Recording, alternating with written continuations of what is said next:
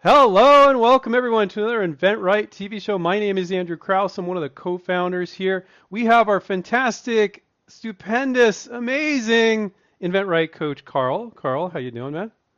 Hi, Andrew. How are you? Carl. And Carl is in Australia. It's so cool to have one of our coaches in Australia. And guess what? His student, Ted, who's with us. Ted, welcome. Ted is also from Australia, so that's really, really cool. Makes the time difference a little easier. We've always been able to take care of our Australian students, but you know, Carl being on the same time zone at least helps. Okay, so what we're going to be talking about today is, and for a lot of you that aren't InventRight students, it's going to be very, very helpful. It's going to help you from a mindset standpoint. Ted is going to talk about what he thought about, what he did, what he didn't do before he became an InventRight student. Like what were his thoughts? What were the misthoughts? What were all, you know, what was he focusing on? What was he worried about? And then transition to what does he think about now that he's been coached by Carl? What's his mindset? And so, you know, even if you don't become an InventRight student one day, you're going to know like that shift you need to make. And if you become an InventRight student, that's great too, but it's definitely not necessary. So Ted, why don't you tell us a little bit about where you were before, maybe a little bit where you live, how long you've been coming up with ideas, you know, how long when you started coming up with ideas before you kind of on your own started doing something, whether it's just thinking or doing. Just give us a little background there. Well, I studied mechanical engineering and always want to know how things work and question how things are made and how can you make it better and is there a different way to do it. So that mindset has always been there. Becoming an inventor and having your own idea is always like a dream too far, and you see the top of the mountain, but how do you get there? It's always kind of a mystery of it's an impossible dream in many ways. So one of the things I found was that you just don't know the way.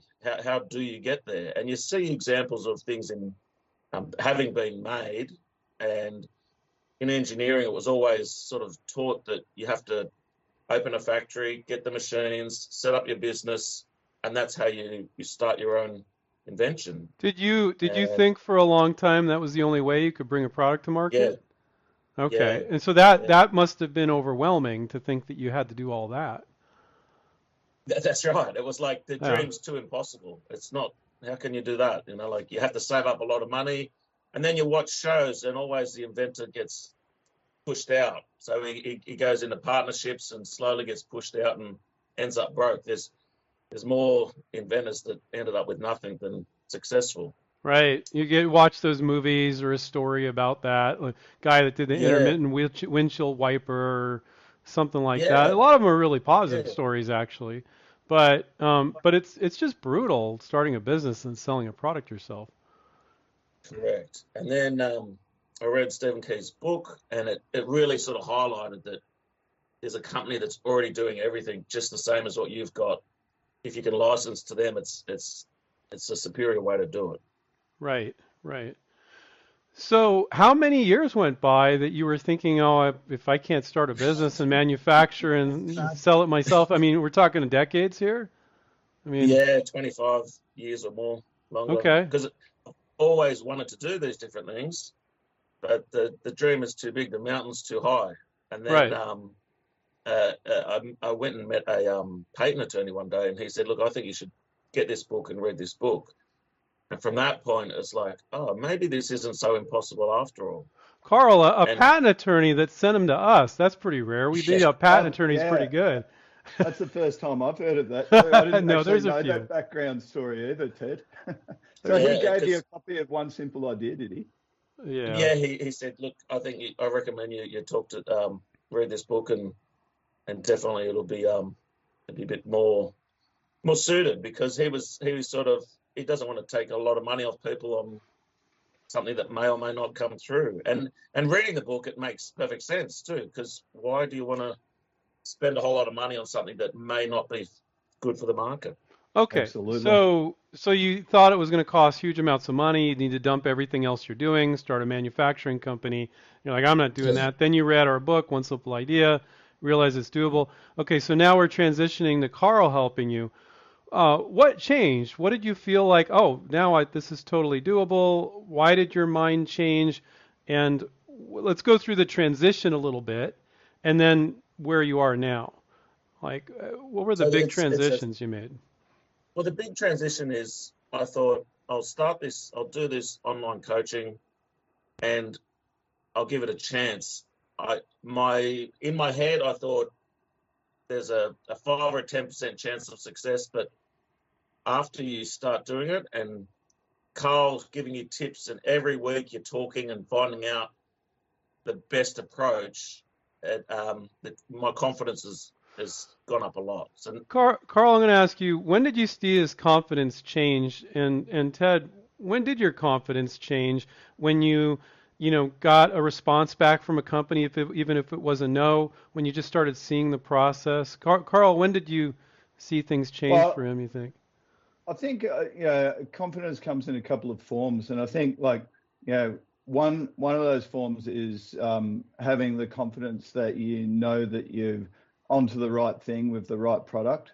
And the other sort of form of confidence is also sort of knowing what to do and when to do it, in the right place. So I think, he's putting those two things together. And like, I think, with every project that he's working on, I think every one is a little bit better. And, the marketing's more improved and the product itself,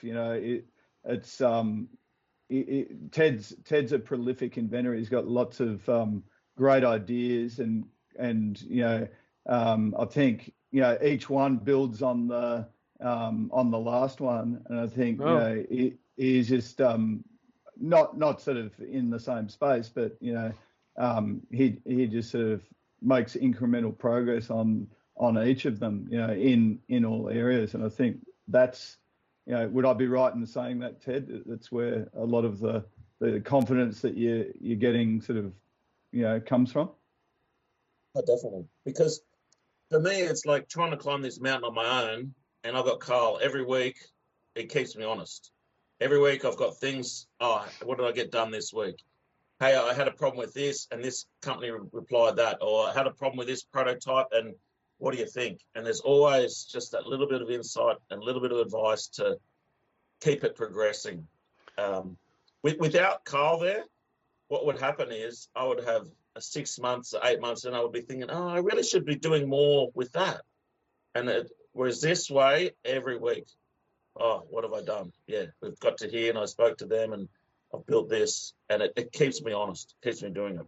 It keeps you honest, but it keeps you doing the right things. Has there ever been a time where you're like, I want to go over here, and Carl's like, no, we need to get you over here, and here's why, and you're like, oh, okay. Does that happen a couple times? Because I get overexcited. I'm like, hey, this company replied to me, and I'll quickly reply something that's stupid, and I'll send it to Carl, and he says, don't send that. You've got to say this. Yeah, you're about to give the baby away with the bathwater. Yeah. So, it's not just the call every week, but it's the having someone who's done it, who knows what they're doing, sort of hold your hand and say, oh, try this. And you think, oh, yeah, okay. So do you like really the hands-on nature of it, that you're not taking tests or quizzes and stuff? It's not theoretical, but that you're working on your actual products. I call that experiential learning. It sounds like you're saying that's tremendously beneficial. Yes, that is. I looked around before I joined InventRight, and there was different options here and there. And I mean, it seems like most other companies, it's a money-making business. InventRight is really just there to help you get to the top of the mountain. That's the aim. All the background material, all the coaching, everything's there to help you get to the top. It's not to get a percentage of what you earn or anything like that. It's definitely the best system I could find. Carl said there was two things. Was one, Carl, was it guiding Ted to do the right research so he had more confidence in a particular product, and then confidence about the things to do once he had confidence in the product? Was that what he's saying? Is that accurate, Ted? Carl's like, well, you got to look at this and this, and then you look, and the more you looked at it, the more it validated, hey, this product makes sense.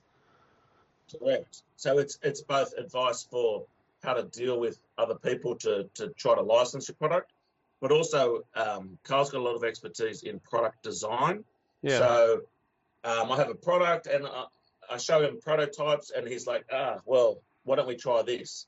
Especially for, I have to put myself in the manufacturer's shoes. What's the easiest way for them to make it? And Carl's got a lot of really good advice for that. He does. Which helps. He does. He's a trained industrial designer, which is pretty cool. Yeah. Well, I think it's cool. I think Carl's cool. I think it's cool, but I love what I do. Yeah, Carl, you're amazing. So Ted, it sounds like a world of difference, and it was like everything was, first of all, what you thought what you had to do before you started with us, before you read our book, like, well, that's just a mountain too big to climb, yes, too difficult. And then you realize you can do it, but then you're like, okay, but how do I do all this stuff? And then you learned it by doing it. You learned by being in the mix. Right. That can be a little scary, going from being an inventor in your mind, I'm coming up with all these creative things, to actually doing the work of licensing, which is a fraction of starting a business, the thing that scared you so much, but it's still work.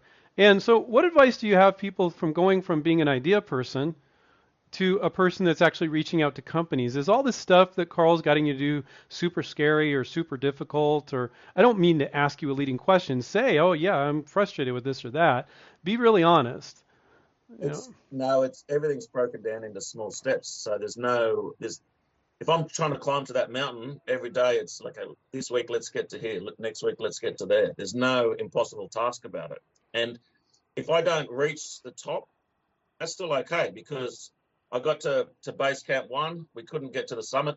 I'm learning to climb and getting better at this invention business every day. And it's perfect for me. Carl holds your hand and shows you everything you can do.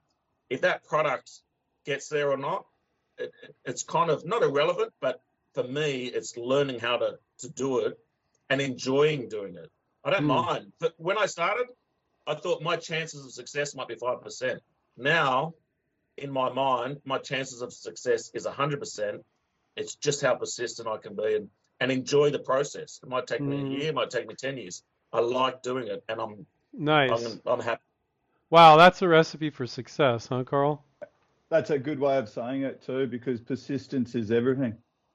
Yeah, and it's also recognizing that, you know, it is a numbers game, and you've got to, you know, get those rejections until you sort of get to the yes too. But that getting those rejections is success, because now you're in the game. Yeah. You're actually doing it. If you're not getting those, it means you're not in the game. And so you're doing exactly I said that in the last email to Ted, actually. Oh, good. Exactly that. Yeah, you know, you're doing what I recommend all students do, and coaches, is that you're celebrating all those little victories. You're celebrating that new skill you learned. You're celebrating getting that no from the company because you got it. You're in the game now, and the next one might be a yes. So, but if you don't, if you don't enjoy all that, and it's all just terrible until you're at the top of the mountain with a licensing deal, just don't do it. I'm 53. So one thing that I've realized, you can be old at any age. You can be old at 20 or you can be old at 70. When you don't want to learn anything new, you're old. And so Carl's young, you're young, I'm young. We're all young. We're all about the same age. We were talking about that before. You guys are young, a little younger than me, but you're willing to learn something new, Ted. And can you talk a little bit about that? And how that makes you feel? Maybe you're a guy that always is learning new things. Maybe you haven't learned anything new in a little bit. How does that make you feel? It's every little step is interesting and exciting. So you're making your sell sheet video, for example, and sometimes you can be frustrated thinking, oh, I don't know how to edit videos. And then you talk to your coach, Carl gives you some tips, and then next week you're, oh, hang on, this isn't that hard. you send in the first version of the video and it's like, oh, I think you need music and I think you should put these words in. And before you know it, I'm like a video editing expert. But it's at first it feels like, I don't know how to do that. And then after all, you're like, oh, that actually is not that hard. So everything gets broken down into bite-sized, easy pieces. Yeah. Cool. Carl, you've go ahead. Oh, well, I was going to add, one of the other things I found is when I tell people I want to be an inventor and I'm inventing this, everyone looks at you like you're a bit crazy. If I said to people, hey, have you seen this latest movie? Everyone knows what to say.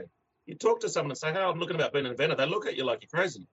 One of the really good things about this is I talked to Carl and he's like, yeah, we've got to do this. We've got to do that. He knows exactly what I'm doing. And there's no kind of, what do you, there's no discouragement. Right. Which I find it.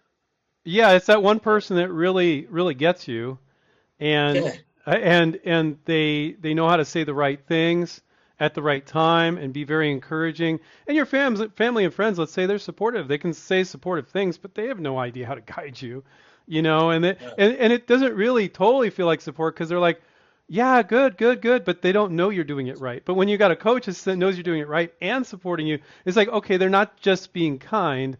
They're being truthful. And I'm sure there's been some times where Carl set you straight on your thinking because you're talking to him every week and people will get a little off track, but they get right back on track, And that's why it's so important to meet with your coach every week because, we have a program called the 2W program. If we don't hear from a student in 2 weeks, coaches are going, where are you? What are you doing? And, oh, I don't want to bother you because I didn't get anything done. Well, that's exactly why you should talk to me. So they're all about, keeping you on track with the mindset. It's a mindset. It's more of a mental game. And people don't like it when I say this. It's more about the effort to try to license it than about the product. If inventors were horses, which they're not, and I had an inventor that had a great product and they kind of half-assed the effort, and I had an inventor, it's okay. It's, it's an okay product, but they made the effort. I would put my money on that inventor with an okay, very okay product. And they really made the effort. Any day, I would make money on that inventor, Yes. But absolutely, yeah, it's the big picture sort of stuff, yeah, the whole package rather than just the idea. Yeah, well, some people think they're done with the idea. Oh, I filed a patent, I made a prototype, I'm done. I just need some, It's like no, you're not done. No. But anyway, Ted, thank you so much for coming on. Carl, thank you for coaching Ted. Thank you. No problem. Thank you guys on the other side of the world there. It's like, what time is it? It's like 7:30? 7:30 a.m.? Yeah, it's 2:30 where I am. So thank you guys so much. I remind everybody to take care and keep inventing, and we'll catch up with you guys next time. See ya. Bye.